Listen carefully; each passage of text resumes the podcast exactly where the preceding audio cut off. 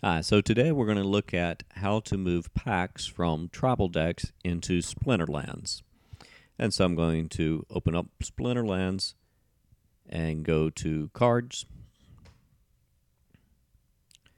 And then I'm going to go to my other inventory.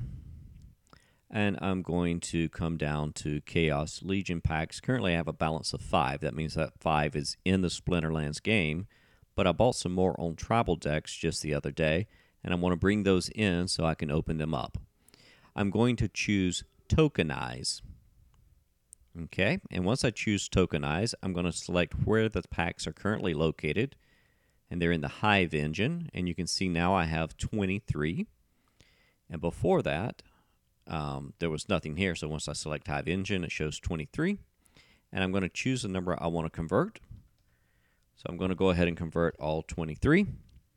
I'm not going to tokenize. If I was going to tokenize, I'd be moving these in-game packs to Hive Engine, like I'm if I wanted to sell them.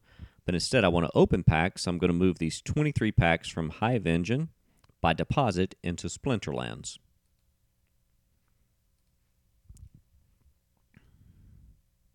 Just a little note also, if your packs are stored in Tribaldex, it may be good to bring them into the game uh, so that they will count toward SPS. Okay, and now I'm just going to show that these packs have come in, and I'm going to view those, and I know that my packs have come in.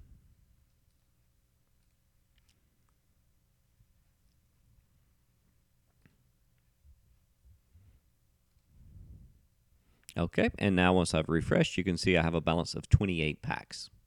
Thank you, and that's how you move your packs from Tribaldex into Splinterlands.